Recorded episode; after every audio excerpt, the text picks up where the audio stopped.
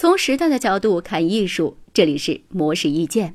对于脑力劳动者来说，在连续高强度的工作之后，都需要来腾出一些空隙，给自己的大脑放个假，才能更好的回到工作环境里。美国就职和失业网站 The Muse 的一篇文章里就分享了四条帮助大脑休整的建议。第一，看演讲，完成一项工作后，用五至十分钟的时间看一段演讲。这样不仅能拓展知识面，演讲里精彩故事和经历也值得借鉴。第二，偶尔拖延一下。拖延症通常被认为是消极的事情，但是美国哲学家约翰·佩里却认为，最有生产力的人往往也是最严重的拖延者。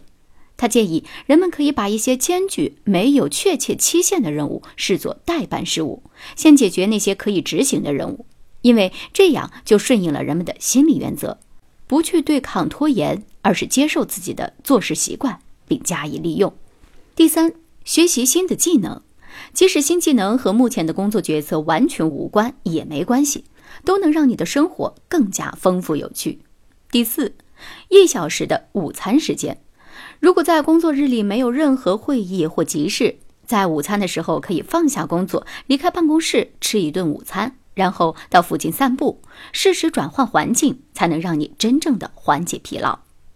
希望以上四条建议能够对你有所帮助，让你在繁忙的工作之中也可以找到让大脑放假的小角落。以上内容由模式意见整理，希望对您有所启发。模式意见每晚九点准时更新。